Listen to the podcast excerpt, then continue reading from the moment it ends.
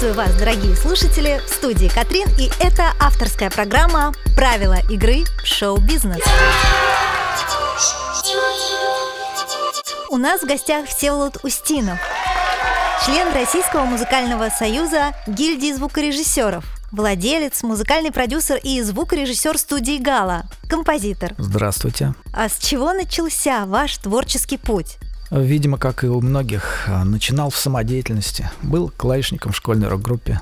Танцевальные вечера, участие, победы в районных и городских конкурсах. Затем армия, и там все свободное время тоже с музыкой, уже в рок-группе воинской части. После возвращения из армии работал оператором магнитной записи в Государственном доме радиовещания и звукозаписи.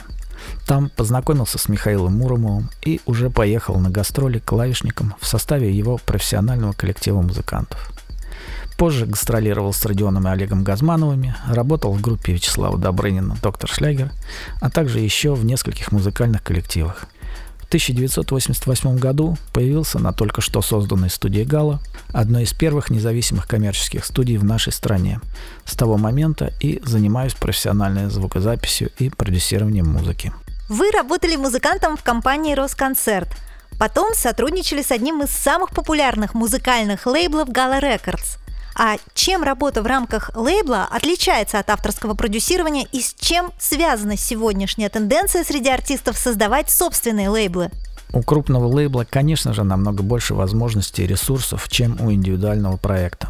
Это и большие бюджеты, и отстроенные профессиональные связи, каталог артистов и репертуара, целые отделы по реализации и маркетингу. Также у серьезных компаний есть своя профессиональная звукозаписывающая студия – Создание собственных лейблов. Когда проект становится хорошо известным и сильно прибыльным, тогда у артиста и появляется желание быть самостоятельным и совершенно независимым от крупных лейблов, в которых всегда есть трение, спорные вопросы по работе. Это постоянный движ процесса борьбы эгоистических, художественных и коммерческих интересов. Насколько важен выбор звукозаписывающей студии в целом и саунд-продюсирование в частности для начинающих исполнителей – ведь далеко не у каждого есть деньги на дорогую аранжировку и запись. Или на этом лучше не экономить? При создании музыкального материала для начинающих, конечно, имеет смысл сделать пробную демозапись и на ней уже научиться правильно работать в студии и понимать все необходимые технологические этапы и специфические нюансы. Для состоявшихся проектов это вопрос исключительно самоуважения и уважения слушателя. Если артист обладает хорошим музыкальным вкусом и ему нужен настоящий продукт, то, конечно, он будет искать средства и возможности сделать его максимально качественно. Если человек не слышит разницу между дорогим и малобюджетным продакшеном, то это его личная проблема. Я так считаю. От чего, по-вашему, зависит успех проекта? Выстрелит он или нет? И сколько продержится на плаву? Для того, чтобы новый проект появился в шоу-бизе, необходимо три основных составляющих. Это музыкальный хит, единовременный показ на миллионную аудиторию и яркая запоминающаяся харизма исполнителя. Когда все эти три элемента складываются вместе, тогда появляется реальный шанс для зарождения нового исполнительского бренда. Примеры есть, и это работает. Проверено. Продержаться долго в звездном статусе сейчас стало достаточно сложно. Слишком много участников рынка и постоянно прибывают все новые и новые исполнители, желающие забраться в этот манящий, искрящийся, но очень жесткий и часто обманчивый мир шоу-биза. Как вы считаете, насколько агрессивный маркетинг в медиапространстве влияет на жизнеспособность проекта? В сегодняшнем перенасыщенном информационном пространстве влияет и даже очень но может сработать как в лучшую сторону для продвижения проекта, так и наоборот. Зависит от очень многих факторов. Это большая и сложная тема, и сейчас ее не удастся полностью раскрыть.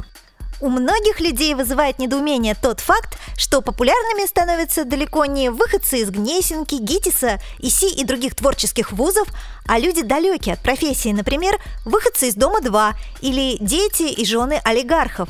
Как вы относитесь к этому? Ведь сегодняшние подростки любят Бузову. Значит, это та музыка, которую мы все заслужили? С точки зрения саморазвития человека, занятие музыкой – это хороший и даже очень позитивный фактор.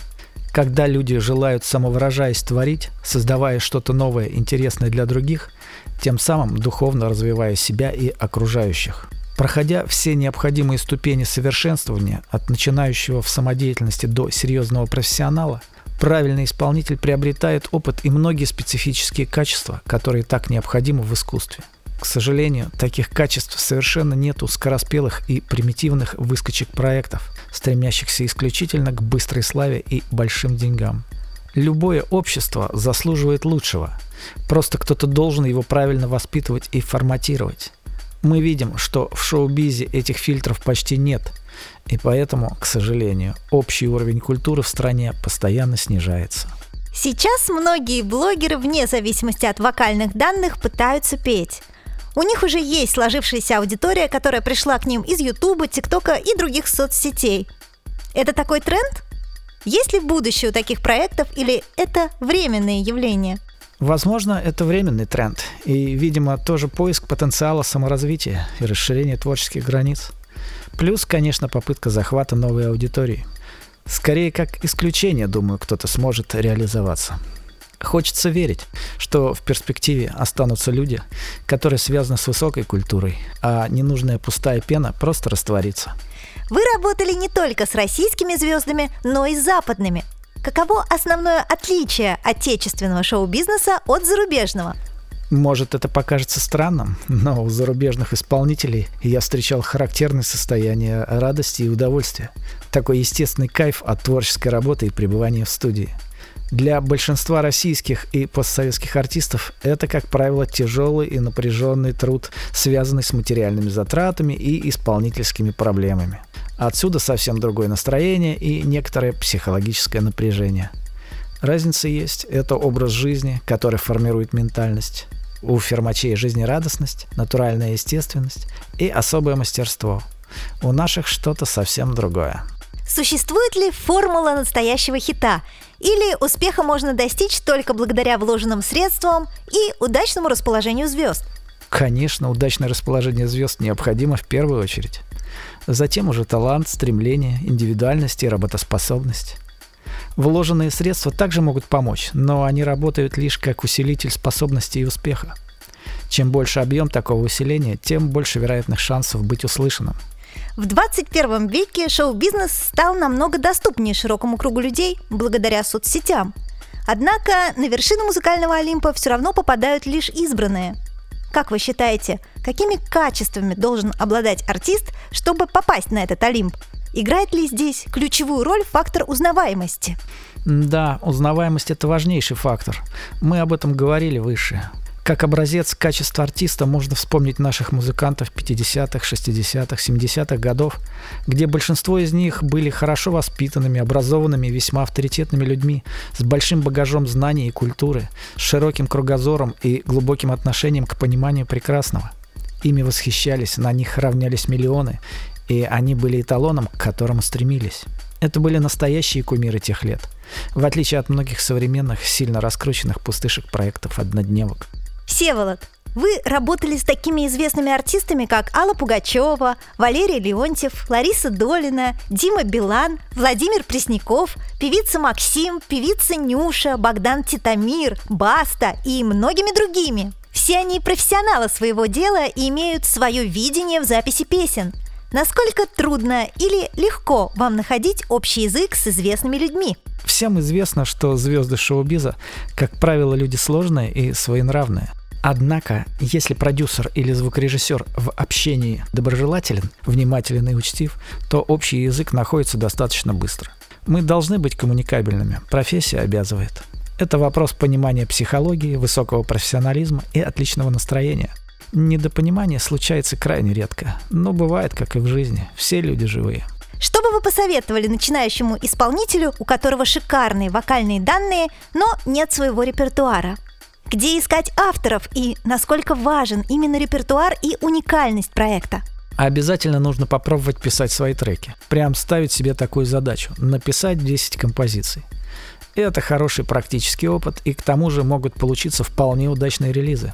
Есть уже такая проверенная практика с реальными интересными работами на выходе. А так, в помощь интернет, знакомые музыканты, общаясь и обмениваясь мнениями с коллегами, со временем материал находится – можно еще обратиться к Всевышнему и получить подарочный пакет из матрицы. Но это работает только для особенных.